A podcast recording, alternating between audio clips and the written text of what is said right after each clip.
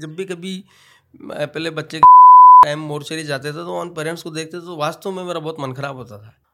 मुझे उस वार्डन ने बताया कि इन बच्चियों को आए, पंद्रह बीस दिन हो गए, नीचे नहीं उतरी। अच्छा। अजी, मैं कियो घड़ी खम्मा सा, राम राम सा। मेरा नाम सावी है और सीकिंग सॉल्यूशंस विद सावी में आपका बहुत बहुत स्वागत है। करीब एक अरसा बीत गया जिनसे बातचीत नहीं हुई। आज उनसे बात करने का मौका मिल रहा है। मेरे सामने वो हैं जिनसे मेरी मुलाकात पहली मेरे करियर के इनिशियल्स में हुई थी और आज खुश इसलिए भी ज़्यादा हूँ क्योंकि जिस मुद्दे पर मैं बात करना चाहती हूँ उसके बारे में उनकी नॉलेज काफ़ी तगड़ी है। आशीष जैन सर बिल्कुल हमारे साथ हैं। विशेष संवाददाता दैनिक भास्कर से। और मैं ये कहूँगी कि मेरी इंडस्ट्री में उन्होंने पंद्रह साल अगर क्राइम रिपोर्टिंग की है तो कोटा की जो करंट स्थिति है जहाँ पर हम स्टूडेंट्स की बातें इतनी करते हैं उनका थॉट प्रोसेस बहुत इंपॉर्टेंट होगा। सर बहुत बहुत स्वागत है। धन्यवाद।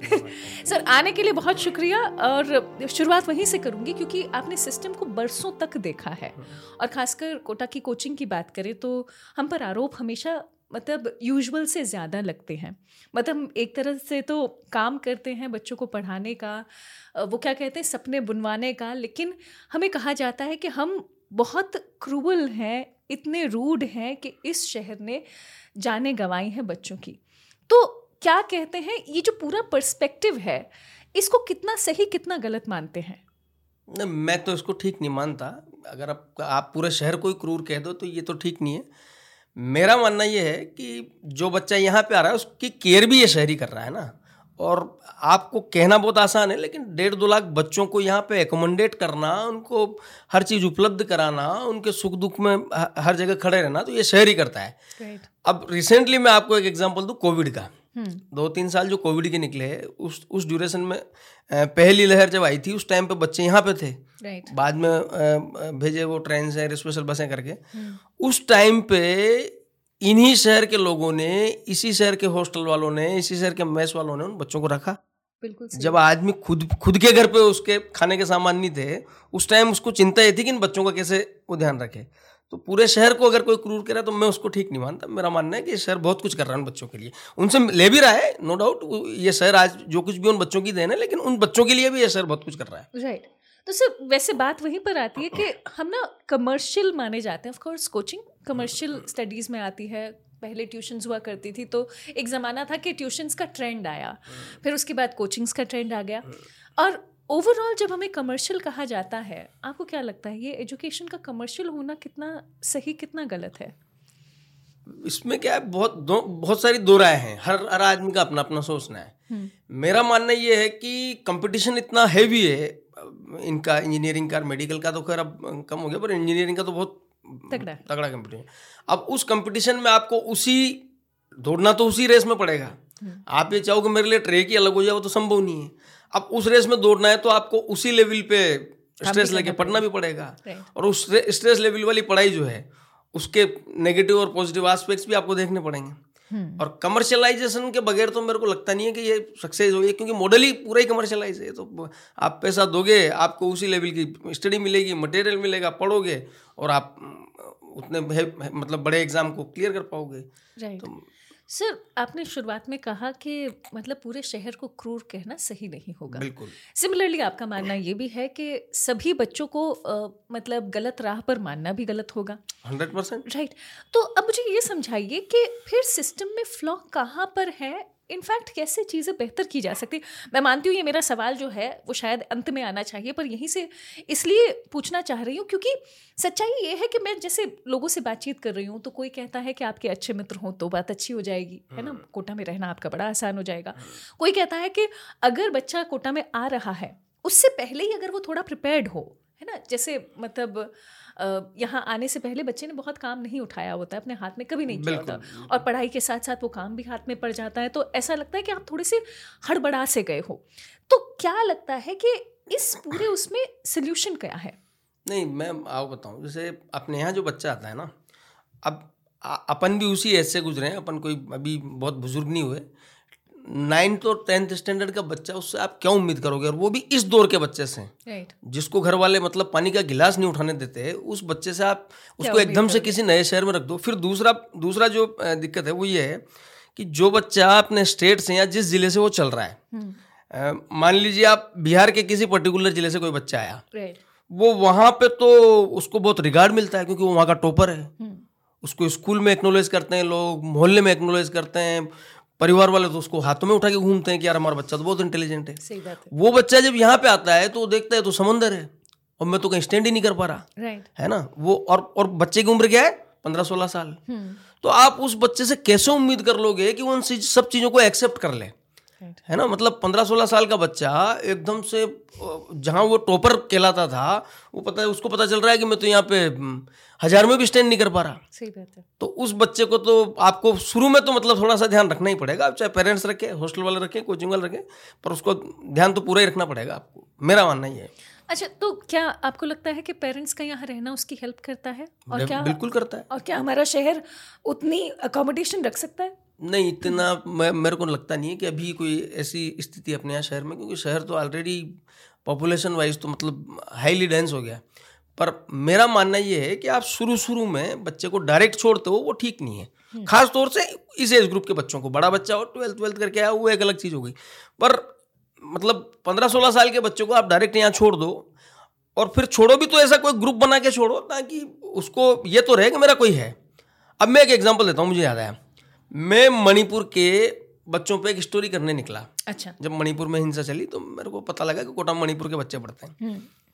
तो मैंने कहीं से उनकी एक लिस्ट ली कि मणिपुर के बच्चे कौन कौन है। वो लिस्ट लेके फिर मैं एक एक हॉस्टल पर उनको ढूंढता गया। मैं कुनाड़ी में एक हॉस्टल पर पहुँचा जहाँ बच्चियाँ रहती थी है ना? दो बच्चियाँ थी वो मणिपुर की। तो उन बच्चियों से मैं जब नीचे वहाँ पे जाके वार्डन को कहा मैंने कहा यार ऐसे ऐसे यहाँ दो बच्चे हैं उनसे बात करनी है। मुझे उस वार्डन ने बताया कि इन बच्चियों को आए पंद्रह बीस दिन हो गए नीचे ही नहीं उतरी। अच्छा। मैंने कहा यार ऐसा कैसे संभव है कि नीचे ही नहीं उतरी? तो मैंने कहा आप बुलाओ। मैंने बात की। उन बच्चियों को इतनी ज़बरदस्त लैंग्वेज प्रॉब्लम हो रही थी यहाँ पे न तो वो किसी को समझ पा रही थी न अपनी बात किसी को समझा पा रही थी। अब वो थोड़ी बहुत अंग्रेज़ी बोल पा रही थी। तो वो मैंने जब उनसे थोड़ी बहुत बात की तो वो इतना खुश हुई मतलब उनको लगा कि यार हमसे कोई बात करने तो आया। और वो जो हॉस्टल वार्डन था उसका स्टैंडर्ड टेंथ पास टाइप आप समझ रहे हो ना मेरी बात को? वार्डन तो कोई ऐसी कोई क्वालिफिकेशन तो है नहीं वार्डन की। तो वो किससे बात करें? तो मुझे लगा मैंने कहा तो बहुत खतरनाक स्थिति है। अगर कोई बच्चा बीस बीस दिन एक एक महीने से रूम के नीचे नहीं उतर रहा सीधा कोचिंग कोचिंग से रूम कोचिंग से रूम तो ये तो मेरे हिसाब से ठीक नहीं। तो ये लैंग्वेज प्रॉब्लम भी अभी रिसेंटली एक जो केस हुआ सुसाइड वाला उसमें एक प्रशासनिक जाँच हुई मैंने कवर भी किया था उसको। उसमें ये बात आई कि वो बच्चा बंगाल का फ़र्स्ट से लेकर ट्वेल्थ तक वो बंगाली मीडियम में पढ़ा। और उसको यहाँ आप डायरेक्ट छोड़ गए। तो वो लैंग्वेज प्रॉब्लम की वजह से सर्वाइव नहीं कर पाया वो बच्चा। सुसाइड जो हुआ था उस बच्चे की मतलब उसमें ये इंडेप्थ में ये रीजन सामने आया उसमें लास्ट में। सर ये तो बड़ी पेचीदा बात हुई। हाँ बिल्कुल। ये एक कारण है इसको नकार नहीं सकते आप। तो पूरे अलग अलग प्रदेशों के हर प्रदेश के बच्चे ना तो नॉर्थ ईस्ट को ले लो साउथ को ले लो वेस्ट को लो हर जगह का बच्चा है यहाँ पे तो। तो एक तरफ़ हम बहुत मेहनत कर रहे हैं जहाँ पर बच्चे को अकोमोडेट अच्छी तरह से किया जाए। और मुझे लगता है कि शहर में सभी कर रहे हैं जो भी स्टेक होल्डर है फिर चाहे वो ऑटो वाला हो चाहे चाय वाला हो चाहे कोई भी हो राइट और एक तरफ़ बच्चों को ये प्रॉब्लम आ रही है। तो जेन्यूनली वही वही सोल्यूशन की बात आती है वो क्या होगा?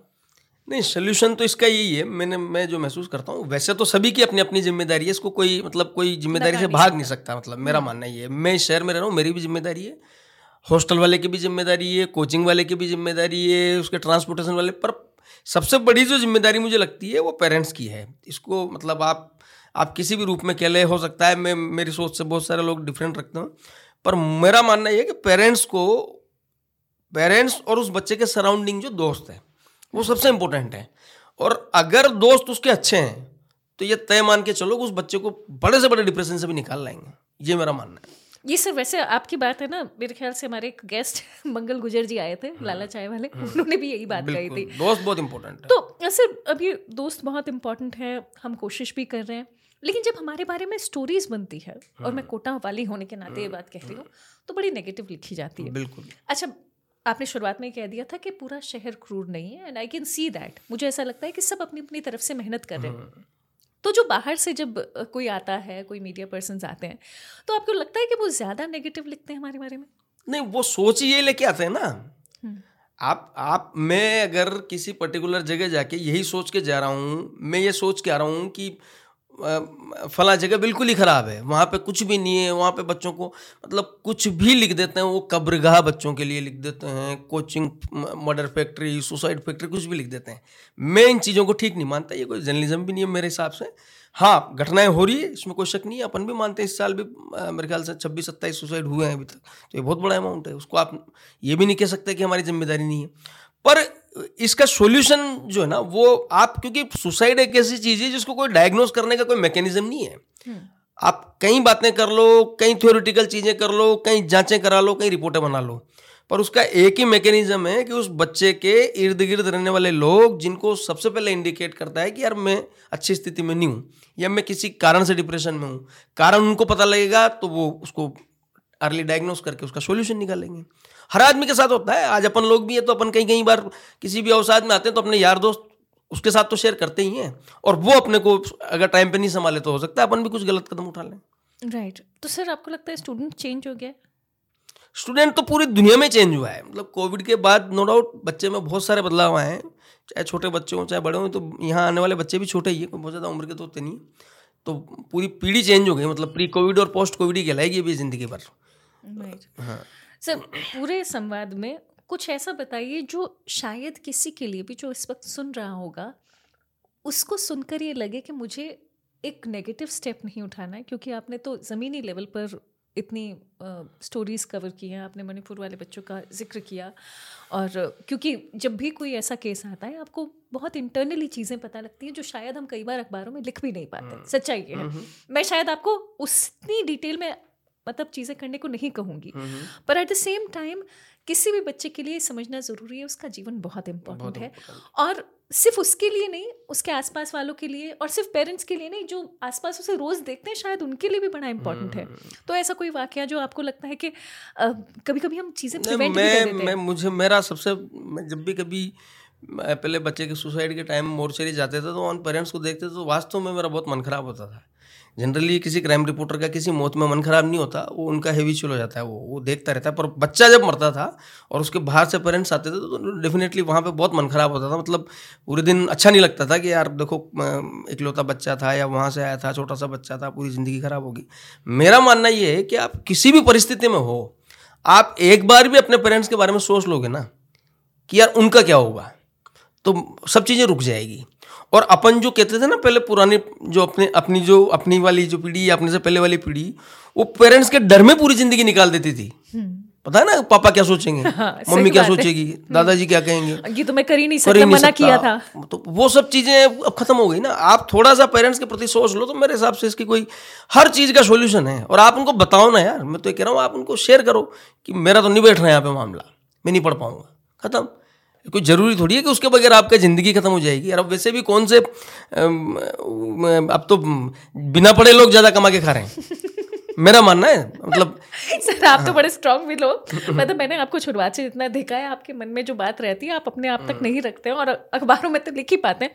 वो बच्चा जो कह नहीं पाता बेचारा उसका क्या करे? वो तो नहीं वो तो कहना तो पड़ेगा। वो नहीं कहे उसके दोस्त।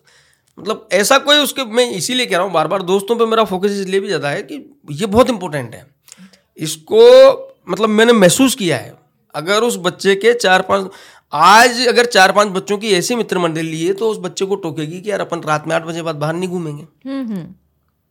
और अगर वो मित्र मंडली ऐसी है तो फिर वो तो कुछ भी करा सकती है राइट right. अच्छा सर क्योंकि आपने क्राइम रिपोर्टिंग की है और बच्चों का क्राइम में उतरना एक अलग पेचीदा मुद्दा है हाँ। अगेन uh, परसेंटेज बहुत छोटा होगा हाँ। लेकिन क्या लगता है कहाँ पर एक वो वो बात जो है थोड़ी सी गलत हो जाती है? मतलब क्योंकि कोटा ऐसे कहा जाता है नशे के लिए भी बड़ा याद किया जाता है है ना कि बच्चे लत में लग जाएँगे कुछ ऐसी बातें तो वहाँ पर वो जो एक बारीक लाइन है ना क्योंकि इतनी टीनेज ना बहुत ही नाजुक हाँ, उम्र है। और क्योंकि आपने और बारीकी से बच्चों को पढ़ा भी होगा इस पूरे प्रोसेस के दौरान तो क्राइम में पढ़ने का सबसे प्रमुख रीज़न क्या होता है? नहीं, वो घूम फिर के फिर वही बात आएगी, मित्र मंडली। जैसे जब भी बच्चा यहाँ पे आया तो वो वास्तव में बहुत एडोलोसेंट एज का बच्चा, वो इस इस स्थिति में है कि वो कहीं भी कूद सकता है मतलब किसी भी स्थिति में जा सकता है वो। और उसको कुछ भी पता नहीं होता कि आगे क्या होगा, क्या नहीं होगा, अपन किसी के साथ क्या करेंगे तो कौन से मुकदमे में जेल जाएँगे, कौन से मुकदमे में नहीं जाएँगे। उस बच्चे को अगर यहाँ पे मित्र मंडली ऐसी मिल गई पूरा खेल यहाँ पे मित्र मंडली का लगा मेरे को। फ्रेंड सर्कल जो है आपका, वो इतना इंपॉर्टेंट है इस शहर में। अब वो आप पे निर्भर करता है कि आप कैसे लोगों के साथ उठते बैठते हो। मैंने कई बच्चे देखे तो वो खाना भी खाने जाएँगे तो चार बच्चे साथ जाएँगे। और इतना डिसेंट तरीके से खाना खा के आएँगे कि मतलब उन किसी को लगेगा ही नहीं कि, और पूरा एंजॉय भी करते हैं। ऐसा नहीं है कि उनको अपनी बिल्कुल पड़ाकू टाइप स्टाइल में लें। वो पूरा अपना आनंद भी लेते हैं। कभी घूमने भी जाएँगे सिटी पार्क चल जाएँगे, चारों दो घंटे वहाँ घूम के आ जाएँगे।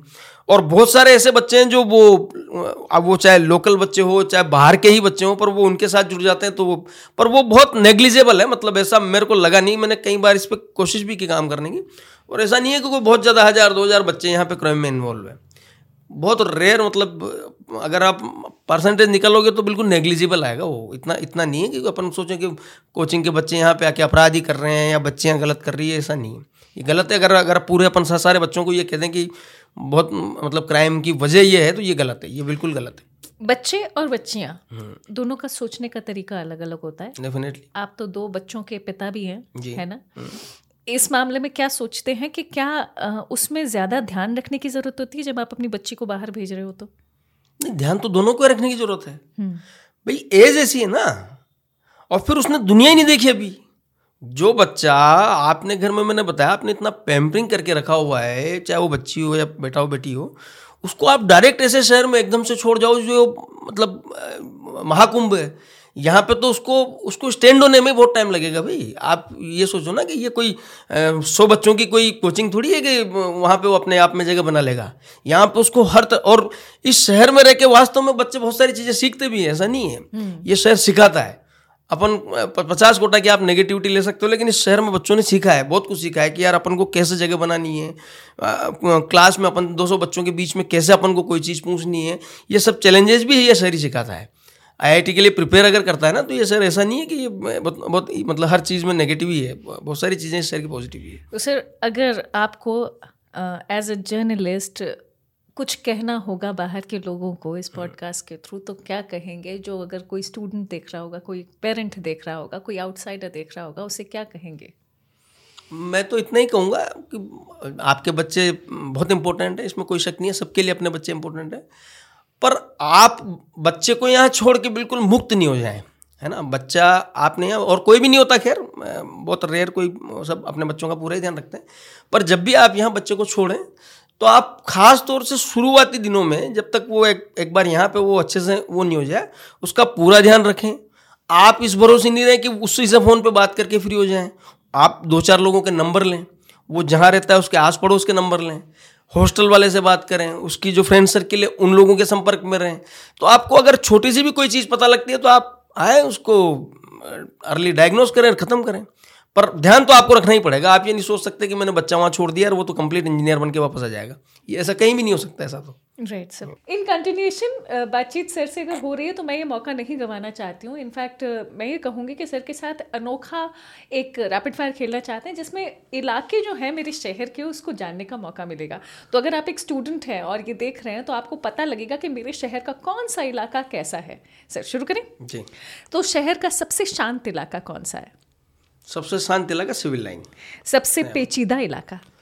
सबसे पेचीदा तो घंटाघर वाला एरिया लगता है मुझे भी। अच्छा सबसे इंटरेस्टिंग इलाका। इंटरेस्टिंग राजीव नगर। सबसे डेवलप्ड इलाका। डेवलप्ड नदी पार। सबसे कल्चरली एफिलिएटेड रामपुरा। सबसे महँगा। नया कोटा ही है। अच्छा सबसे pocket friendly pocket friendly Rampura के बाज़ार। सबसे सुनसान इलाका। सुनसान ये श्रीनाथपुरम आर के पुरम अच्छा सबकी जान इलाका। नया पूरा मतलब अदालत वाला चोरा है मानता हूँ। ये एक जर्नलिस्ट का पर्सपेक्टिव है।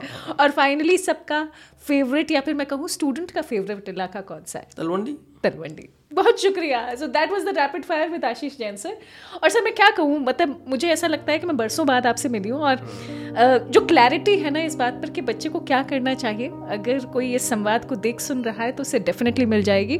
बहुत बहुत शुक्रिया sir and just letting you know कि आज का जो सोल्यूशन है वो ये निकला है कि आसपास के लोग अगर बच्चे को ऑब्ज़र्व कर रहे हैं, फिर चाहे वो पेरेंट्स हो, उनकी ज़िम्मेदारी तो है ही। But at the same time जो स्टूडेंट की मित्र मंडली है, वो भी बहुत हेल्प करेगी। उसको किसी भी तरह की सैडनेस या डिप्रेशन में जाने से बचाने के लिए। Thank you so much sir बहुत बहुत धन्यवाद। शुक्रिया।